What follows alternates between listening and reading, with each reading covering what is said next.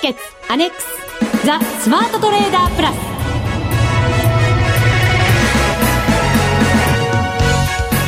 全国のリスナーの皆さんこんにちは。内田まさです。この時間はザ・スマートトレーダープラスをお送りしていきます。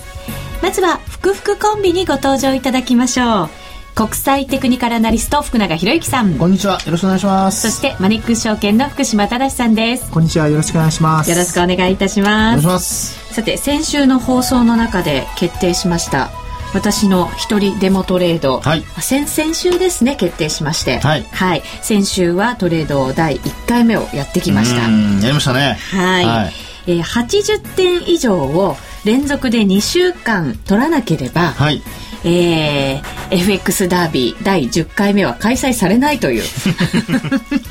過酷な、はい、はい、課題をいただいております。過酷ですかね。そんなことないですか？そう言われると困っちゃうんですけど、ね、はい。今週こそは高得点をということで、えー、頑張ってまいりました。はい、なんかその内田さん本当に分かりやすい。あの、ね、声の張りでねなんかなんかちょっと今日今回良かったんじゃないのみたいな。絶対に今ねそこを突っ込まれるだろうなって話も喋りながら思ってます自信たっぷりに話をするっていうところがね分かりやすくていいですね。オープニングクイズみたいにしましょうかねこれからね。はい。後ほどですね私のそのデモトレード報告させていただきましょう。さあそれでは番組進めてまいります。この番組を盛り上げていただくのはリスナーの皆様です。プラスになるトレーダーになるために必要なテクニック心構えなどを今日も身につけましょう。プラスになるトレーダーになるために、えー、ぜひ皆さんも番組最後までお付き合いください。この番組はマネックス証券の提供でお送りします。スマートトレーダー計画。よーいドン。ザ・スマートトレーダー計画用意ドン。このコーナーではスマートなトレーダーになるためのノウハウ、実践テクニックについて教えていただきます。え冒頭にもご紹介しました通り、一人デモトレードが始まっております。はい。はい。えー、先週は確か50点でしたよね。うん、ちょっとね、はい、残念な結果でございましたが。不甲斐ない結果で終わった私でございましたが。まあ、リハビリというふうに考えれば、出だしまあ半分取れたらまだ良かったんじゃないでしょうか。そうですね。はい。優しいですね、急に。いやいやいやいやいやいや、いつもじゃないですか。そうですか？はい、はい。さあ、今週のトレードですが、まずはですね、あの、前回、はい、ドル円でポジションを持っていまして、ね、えー、ショートポジションだったんですが、はい、それをですね、えー、手じまいました。はい。はい。えー、それはもうプラスになっておりましたので、えー、プラスで、えー、今週を迎えたということになります。はい。はい。えー、今週はそのドル円をやろうかどうしようか迷ったんですが、うん、えー、動きを見ながら、ユーロ円に切り替えました。ユーロ円。はい、ユーロ円にしました。はい、えー、っと、このチャートですけれども、ブログにも掲載しておりますので、ぜひご覧いただける方は合わせてご覧ください。えー、まず、冷やしで見ますとですね、えー、っと、3月、4月の頭ぐらいからですかね、ずっとこう、下向きに下落トレンドになっていまして、はい、えー、それをですね、5月のまあ、下旬、6月に入ってからですかね、ちょっと動きが変わってきまして、私が引いていたそのトレンドラインを上に抜けてきたんですね。ただその後ちょっと揉み合っていまして、えー、このところちょっとまた上値が重くなってきた状態でしたので、えー、それを見てたんですが、なかなかこう、下にも上にも行かないような状況で、また、あ揉み合っていたようなあ形でしたので、私もあのレンジ相場の中でちょっとトレードを考えようかなと思いました。はい、で、えー、今週に入りまして月曜日が海の日で祝日でしたので、はい、ただマーケットは動いていました。この日に、売りでまずは入ったんですね。お昼前ぐらいでしたね。11時30分過ぎぐらいに売りで入りました。えー、ユーロ円が96円78銭のところで100万通貨。えー、そして、さらにですね、そこちょっとこう揉み合ってていまして、はい、えー、エントリーのタイミング間違えたかなと思ってたんですが、えー、移動平均線にぶつかってまた下にこう行きそうなところがありましたので、えー、96円83銭で再びえー、売りを乗せていきました。200万通貨の売りにそこで合計でなったわけですね。はい、で、えー、その後ですね、夜にかけて下にこう、落ちていきまして、えー、21時ぐらいにちょっとこう上向き加減でまた戻ってきてたところがありましたので、はい、そこで利確をしました。決済しました。成り行きですね。96円40銭のところで、えー、利確をしまして、すべて200万通貨、あポジションを決済して80万円のプラスと。で、その後さらに、こう、ちょっとやっぱり下に行くかなと思いましてですね、はい、レンジ相場、自分がこう思ってたレンジ相場の下に入っちゃってたんですけれど、下に抜けちゃってたんですが、もう一回売りで入ったんですね。ただこれ、やっぱりなんとなくこう下には行かず、また上の方に戻ってきましたので、はい、えー、すぐに損切りをしました。10ピップスでもすぐに損切りをしまして、はい、10万円マイナスになったんですが、その後動きを見ていて、えー、昨日ですね、97円を超えてたところで、私が引いてたそのレンジのところの上限のところでしたので、また再び売りで入りまして、はい、決済はその前の安値を、抜かないところ、手前ぐらいでもう利確をした方がいいだろうと。えー、先週、あの、その、利確のところがなかなかできないという、ね、話でしたので、はい、え安値の手前ぐらいでもう指値を入れておきました。そこで利確50万円のプラスということになりましたので、今週は何とかプラスをキープして、えー、終われたという状況です。やっぱり冒頭の声に張りがあると違いますね。今日のトレード、はい、あのー、まずですね、あのー、まあ、これまで内田さんがこうトレードされてた中でですね、やっぱりちょっとこう、まあ、あ冷やしのトレンドなんかをね、やっぱりちょっとしっかりと見ましょうという話をしてましたけども、はい、まあ、時間軸で見ると、やはり冷やしのトレンドでですね、まあ、直近で見るとちょっとやっぱりこのところ横ばいが続いていると。そうなんですよね。はい、1日のこう幅もあまり大きくないんですよね。ね、ユーロ円弱含みとはいうもののですね。で、一方でこれ見てますと、やはり6月1日につけた95円台ですね。はい。まあ、これがちょっと意識されているのかなという感じはしますね。まあ、そうした中で、あの、冷やしのトレンドを見ますと、やっぱり5日線、25日線、それからまあ75日線と、まあ、移動平均線は全部下向きですからね。はい。はい。まあ、そうしたことを踏まえて、今度は、まあ、これ30分足ですか？これで見ますと、一応レンジ相場ということで、まあ、安値安値高値高値を結んでですね、はい、線を引いていると。いうことですね。あのー、これはですね、非常にあのー、まあ、目安という意味で言いますと、あのー、安値安値高値高値の線の引き方が非常に良かったですね。そうですか、はい、これは良かったと思いますね。うん、で、あのまあ、一つ理由として挙げられるのが、あの人によってはですね、髭の部分まで全部入れてしまうとか、まあ、そういうふうにしてしまうと、あのー、まあ、要はそこまで届かないところでですね、えー、売りそびれたりだとかっていうことがよくあるんですよね。はい、ただ、あのー、内田さんの一番最後の売りのところでも、えー、まああ、番号では6番って書いてありますけどね、えー、こちらの方の売りのところでも届く前のところで、まあ、これも、あの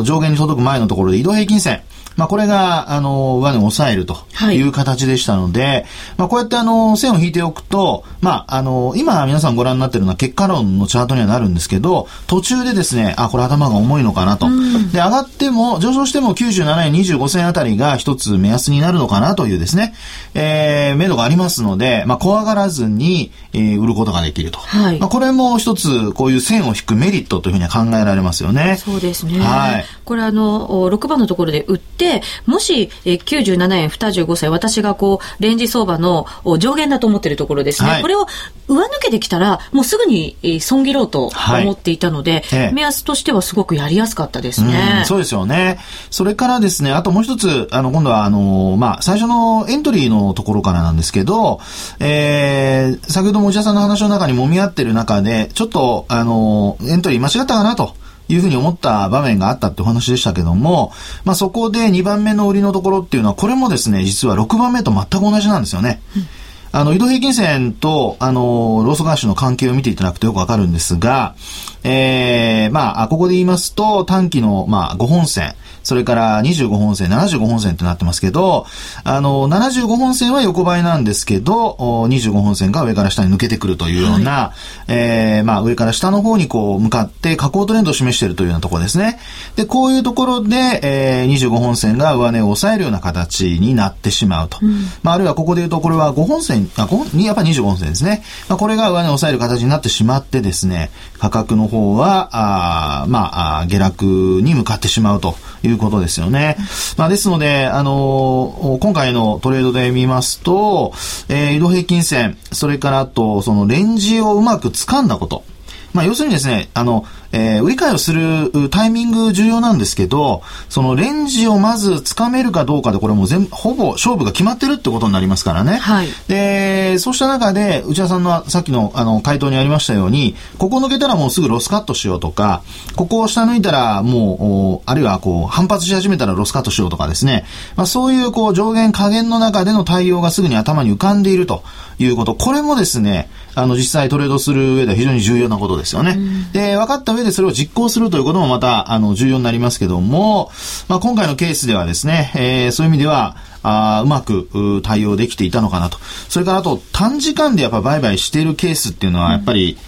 結果、いいですね。そうですね。やっぱり損して持ち越すのは良くないですね。はい。はい、そう思いました。というのが今回出てますね。えー、特にその損切りのところで、えー、4番目と5番目のトレードになりますけど、これ30分足ですから、だいたいまあ2時間半の間にですね、ロスカットしちゃってると。はい。はい。あのプラスになる場面もあったんですけどやっぱりなかなか前の安値抜けないんですよね。だからこれはやっぱりちょっと警戒しなきゃいけないなとは思ってたんですね。はい、はい、そうですね。で、まあ、ああえてそこで、えー、もしプラスになる場面があったとして、まあ、そこで本当はあの利益確定しとくっていうのも手なんでしょうけど、えー、ただまあ、あのトレンドが下向きで、えー、まだ下に行くかわからないというところなので、まあ、今回の10万円の損っていうのは、これも致し方ないかなというところだと思います。で、まあ、そう考えますとですね、あのー、まあ、成功の条件が、今回は、こう見てみますと、うん、内田さんの声の張りのようにですね 非常に、えー、うまく最初から出来上がっていたような、そんな感じがしますね。はい。はい、ありがとうございます。はい。はい。福島さん、いかがですか？いやもう福永さんがおっしゃった通りなんで、今回は、今回3箇所ポイントあると思うんですけども、はい、まあ、3箇所ともあのうまくいったなと思いまして、うん、損切りのところもすごいあの上手だなと思ったのがおそらくこのあの丸4のところで、えっ、ー、と、新規にあの売り立てた時に、まあ、レンジよりまあ下回ったんで、えー、そこである程度あのレンジを抜けたという判断で売りで入ったのかなと思うんですけども、はい、でまたあのやっぱりレンジの中に戻ってきて、えーまあ、またレンジ相場になる可能性があるってことで、あのー、そこを見切って、うん、あのー、瞬時にあのロスカットしたと思うんですけどもやっぱこういったことがあのできるっていうのが非常に今回なんかすごいなと。あの、なんか急に成長したようなイメージですよね。なんか別の人がやったんじゃないですよね。ちゃんと自分でやりました感じの、今回は、あの、よか、非常に良かったと思います。ただなんかちょっと難しいなと思ったのが、このママリオンの売りのとこなんですけども、ええ、あの、下で多分 MacD 出して、MacD も見てたと思うんですけども、はい、MacD だけ見ちゃうと、ちょっと売りで入りづらいかなっていうのもあるので、そうなんですよね、まあ、ただまあやっぱりその後に対処をちゃんとしたっていうのが今回良かったと思うので。えっ、ー、と、すごい今回は良かったと思います。ありがとうございます。はい、あの、今まですごく私、レンジ相場が苦手だったんですよね。はい、それが今回やってみて、あ、意外にそんなにこう嫌だ嫌だと言ってないでチャレンジしてみるっていうかこう目安がつけやすいんだなと逆に思ったりして。現金ですね。うまくいくとね。そんなもんですかね。ね、えー、はい、あのそれとですね今回ポイントは内田さんやっぱり冷やしのトレンドでですね弱含んでるっていうのを分かっているのでこれ買いは一切入れてませんよね。はい、これがやっぱポイントだと思いますね。あの上がっているところで買いを入れてそれであのこれまでもあの思った指し値に届かなくてその後ずるずるっていうケースがありましたから、はい、まあ、そういう意味では、やはりあの、売りそびれることなく、えー、あるいはこう、買いを入れてですね、ちょっとそのタイミングが遅れることもなく、まあ、非常にこう、うまくいったのと。いったなということですね。ですからやっぱり冷やしのトレンドを見て、こういうふうにですね、別にあの、上下する場面があっても、自分の取れるところで取るっていうのが、これやっぱ精神的には非常に楽ですしね、あの、無理して買いに行く必要もないわけですから、まあ、この辺を、あの、リスナーの皆さんも参考にしていただくといいんではないかなというふうに思います。はい、はい。えー、さてトレードでは80点以上を2回続けて取らなければなりません、えー、福島さん。今回の点数は何点でしょうか？はい。えー、っとね今回は95点おお素晴らしい100点にしたいんですけど、100点にすると、ほら、ね、その先がなないから。やっぱり目指していくものがないといけませんよね。ねはい。とりあえず1回は合格点を取った。はい。でも連続しなきゃいけないわけですね。そうです、もちろん。うん。これを継続して。まあ、プレッシャーに弱いうちなんですからね。次どうなるかっていう、またまた別人になっちゃったりなんかしてね。それが怖い話であるんで。まあ、それがまあ、楽しいと思ってる人もいるかもしれませんけど。あの、皆さんに納得していただけるトレードをしていきたいと思います。はい、以上、スマートトレーダー計画、用意ドンでした。FX なら、マネックス証券の FX プラス。現在、FX のサービスを提供している会社、世の中にたくさんありますよね。そんな中、マネックス証券の FX 講座が堅調に増えていると聞いています。なぜたくさんある会社の中で、マネックス証券が FX トレーダーに選ばれるのか、私なりに検証してみました。まずは取引コストについて。取引コストといえば、取引手数料とスプレッド。マネックス証券では、もちろん取引手数料は無料。米ドル円のスプレッドは原則2銭と低コスト。しかも、1銭通貨単位から取引できるため、初心者の方にも優しいです。気になる取引ツールはとても使いやすく、投資情報も満載で、携帯電話やスマートフォンからの取引機能も充実。もう、言うことありませんね。さらに皆さんに朗報。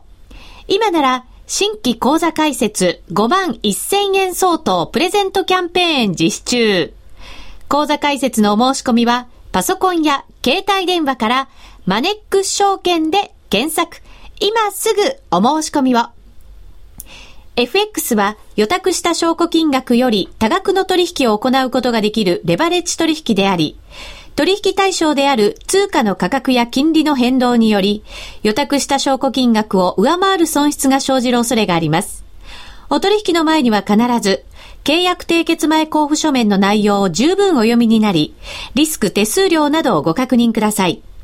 マネックス証券株式会社、金融商品取引業者、関東財務局長、金賞第165号。ザ・スマートトレーダープラス。今週のハイライト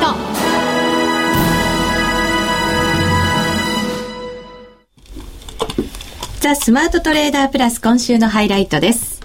えー、この時間は株式市場、そして為替市場について見方を伺いましょう。えー、まずドル円ですが、現在は78円59銭から60銭あたり、そしてユーロ円が96円64銭から66銭、ユーロドル1.2294から96あたりとなっています。今日は5番ぐらいの時間になると、ユーロ結構ね、弱い感じの動きになってましたけれども、はい、足元は、まあ少し落ち着いた感じでしょうか。うね。あの、やっぱり6月1日の安値を割り込むと、その後、まあ一気に突っ込んでしまう可能性があるんですよね。えー、まあですから、為替市場としては、今、こう横ばいっていうのは、あの、トレンド、中長期のトレンドが下向きの中でですね、えー、どっちに行こうかというなんか様子を伺ってるようなね、そういう感じを受けますよね。なんとなく怖さも感じたりとかしますけど。はい、であと、そのアメリカの方では昨晩ですか、えー、っと、まあ、ベージュブックですね、はい、地区連銀報告があって、まあ、そこではちょっとこう、内容的に弱含みの、特に雇用の面でね、うん、えー、まあ、弱いというような話がこう伝わってましたので、はい、まあ、そういう意味では、あの、QE3 期待というのが、あの、一方で株価を押し上げて、で、逆にこうドル円というところのドルっていう通貨で見ると、ちょっとこう、金融緩和期待で売られていると、弱含みっていう感じですよね。まあ、そのあたりが、こう、日本のマーケットとしてはですね、あのまあ、非常にこう、いたし回復といいますか、はい、株価、ニューヨークダウが上昇するのはプラスなんですけども、まあ、一方で、その、ドルがあ下落基調といいますか、弱含みということなので、まあ、このあたり、こう、どちらに連動するかというと、と、まあやっぱり業績に関係してくるのは為替ですからね。まあそれで、えー、いずれにしてもこう、ちょっと弱含みになってしまうという形ですよね。ですから、この流れをどっかで断ち切ることができないと、はい、まあちょっとですね、えー、株式市場としては、やはり上値が重たい。あの、アメリカの方では企業決算がスタートしてですね、えー、昨日もあの、インテルの一株当たり利益でしたかね、まあ、予想を上回るような結果になったりだとか、まあそのおかげで、まあその周辺銘柄も上がったりとかですね、えー、してました。ですので、そういう意味では、こう、企業業績に対する見方、今回、あの、まあ、S&P500 の、あの、当初4月現在での、あの、予想がですね、えー、確か9%台だっただったと思うんですが、あの、増益幅でですね、はい、それが結果的にその7月になって、えー、まあ、あ5%台にちょっと、あ、ごめんなさい、4%台ですかね、ちょっと落ちてきたというようなこともありました。まあ、ほぼ半分ぐらいになったんですけども、まあ、そういったちょっと弱気に傾いてきたところで、企業決算が、まあ、それなりに、えー、期待を、まあ、期待に、えー、まあ、裏切ることはなかったということで、はい、まあ、そのあたりも、あの、株式市場にとってはプラスなんですよね。うん、ですので、あの、東京マーケットの株式市場で関して見てもですね、円高に多少触れてはいるんですが、まあ、そういったちょっと安心感というのも、あの、特に今日ですよね。昨日、うん、あの、引け30分ぐらい前から、40分ぐらい前ですかね、一気にあの、崩れたんですけども、はい、あの、今日に関して言うと、まあ、アジア市場も高かったということもあってですね、えー、底堅く推移したという、そういう流れになったかと思いますね。そうですね。はい、株式市場にとっては、アメリカの企業決算本格化してきてますから、このあたり大きなポイントになりますね。はい、そうですよね。やはりあの、日本の企業、アメリカの、ね、景気に左右されますので、えー、左右される分が大きいですから、まあ、輸出比率が高い分ですね。で、まあ最近では中国ももちろん増えてはいるんですけど、やっぱりドル建ての決済が多いということがあって、えー、アメリカの企業、えー、まあ景況感、それからあと為替という、この二つの流れを、まあ、あの、なんとかプラスに、プラス方向にね、はい、えー、こう持っていくっていうことができるようにならないと、やっぱ株式市場の、まあ、円高でも株価が上がるっていうようなですね、まあそういうところはやっぱ銘柄が限られてしまうという形になりますよね。そうですね。福島さん、為替ですけれども、どうですか、スケジュール的に大きなポイントになりそうなところは？そうですね、来週の、あの、あ来週というか月末の FOMC があるんですけども、えー、なんか、どうも何もなさそうだと、いうことなので、そうするとなかなかこう、方向感が出づらくて、えっ、ー、と、まあ、今月のやっぱり、あのー、ボラティリティも非常にこう、ない状況で、なかなかこう、投資家の皆さんのこう、デイトレやるにしても、こう、やりづらい日々が続いているのかなっていうふうに、えー、思っています。うん、まあ、あのまあ、そういった中でもいろいろなトレードの仕方あると思うんですけども、やっぱりこう方向感が出るようなあの発表がなかなかこう今出づらい状況なので、えー、なかなか厳しいなというふうに思っています。で、通貨ペアとしては、こう結構意外にやっぱり強いなと思っているのが、その、まあ、ユーロ、ユーロ円に関しては、まあ、やっぱりユーロ、あの、比較的やっぱり弱い、えー、弱含んでるような状況なんですけども、あのー、で、中国もあんな状況で、あの、昨日も上海の方、年初来安値更新とか出てたと思うんですけども、はい、そんな中やっぱりこう、5ドルが比較的強めに、思った以上に強めにあの推移していて。そこが硬いですよね、うん、まあ、ね、なので他のまあ黒線と比べてもあの比較的こうチャート的にも移動平均線見てもあのいい方向にいってるので、えあの5ドルに関しては少しこうこれからもちょっと注目できるのかなと。やっぱりなんだかんだ言って金利差がやっぱりありますので、はい、えー、そういったところで少しこう需要があるのかなというふうに思っております。うんこの辺りをじゃあ参考に私もトレードしていきたいと思います。そうですよ。また次回ありますからね。そうですね。はい。はい。2回連続で合格点を取らなきゃいけませんからね。そういうことですね。はい。はい、続いてはこのコーナーです。みんなで参加、今週のミッション。さて、この時間はマネックス証券からのお得な情報、キャンペーンなどをご紹介いただきます。そうですね。あの、FX に関してはもう、あの、ずっとやっている、やっぱりこう、FX デビューキャンペーンですよね。はい。やっぱりあの、株がなかなかですね、こう、こう、まあ、こういう状況つって言ったらあれですけども、なかなかこう、8000円台、で、えっ、ー、と、まあ、もともとこう、塩漬けになっているお客さんもたくさんいて、えー、えー、やっぱりこういう相場の中で儲けるにはっって言った、いうことで、結構やっぱり株から FX にこう移動さ移動されるというか、うんうん、FX 売りからでもあの買いからでも、まあ、ある程度こうレバレッジ効かせて取引ができるっていうことで移ってきているお客様がいらっしゃるので、はい、まあやっぱりこの機会にですねあの株はちょっと塩漬けになってるけどちょっと FX で少しは、うん、って思いのあのお客様いらっしゃると思うのでこの6000円プレゼントキャンペーンこの機会にですね、えー、デビューしていただいてもいいのかなというふうに思っております。はい FX プラスでデビューしていただくと、漏れなく。そうですね。これはあの、はい、プレゼントですね。あの、10万円、まあ、振り替え入金が必要なんですけども、10万円を振り替えてもらって、えー、3万以上、あの、取引していただければ、漏れなく6000円プレゼントするっていう、うあの、なかなか他ではやってないキャンペーンですので、えー、ぜひ、えお取引いただきたいなと思います。そうですね。あの為替でなかなかやっぱり取りづらい環境になってますから、はい、ただ株をやるにしても為替を見てないとね、できないことが多いですし、ね、もちろんその逆もそうですよね。はいまあ、今回あの内田さんのねあのさっきのトレードを見ると取りづらいと言っていいのかどうかっていうね結構いい成績だったですから、まあ、それを考えると、まあ、本当にあのね実際にこう取引始める前にもデモやってみたりとかね、はい、まあ、そういうふうにしてこう鳴らしながらやるっていうのはあのいいんじゃないでしょうかねタイミングをね、待ってということもありますしね。そうですね、はい。えー、デモでやってみてよければあのデビューしていただけるとそうですそうですそうです、はい、現金もゲットできるね二段構えでやるっていうのもいいですしね、もちろんいきなりやっても自信なる人はいいと思いますけども、はい。はい。その他にもありますか？えっ、と、もう一つはですね、やっぱりスプレッド縮小キャンペーンを今やっているんですけども、はい。えっ、と、えー、まあ今月からスタートして来月の頭8月3日までやるんですけども、うんはい、えっ、ー、と、まあ今あの5ドル円を4銭から2銭、2.8銭に、えー、と変えているんですが、うん、あとは実はあのポンド円をですね、スプレッド縮小あのしているんですけども。ポンド円はい。なんでかっていうとですねあの今4月今月27日からこうロンドンオリンピックがあってですね。間もなくですよ、えー、来週ですよ、えー、はいで、まあ、もともと6000円でちょっと広めなんですけども、それを今4.8銭にしていて、うん、実はあの、ポンド円に関する、まあ、この賑やかしの、こう、ロンドンオリンピックがある、賑や賑やかしのコンテンツを実は作っていてですね、明日の最新情報、当社の最新情報に上げる予定でいますので、はい、まあ、ぜひちょっとこのポンド円に興味ある方はですね、うんえー、そのコンテンツちょっと見ていただきたいな、っていうふうに思っております。にぎやかしってこと、にぎやかしですか？ちょっと噛んじゃいます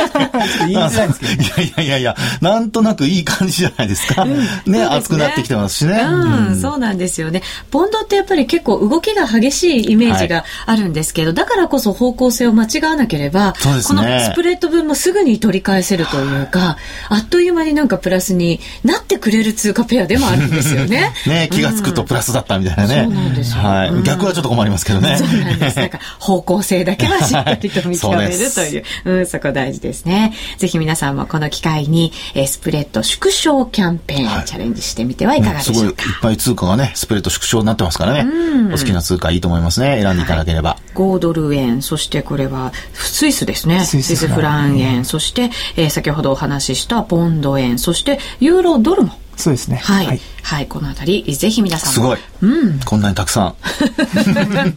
大盤振る舞いですね。そうですね。太っ腹でございます。はい、はい。詳しくはマネックス証券のホームページでご確認ください。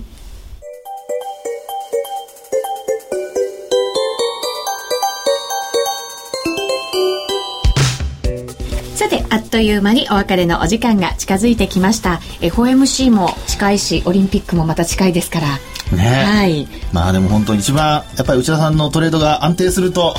なんか番組も安心してできるなっていう。頑張っていきたいと思います。頑張りましょう。お相手は、はい、福島正と福永博之と。内田まさみでお送りしました。この番組はマネックス証券の提供でお送りしました。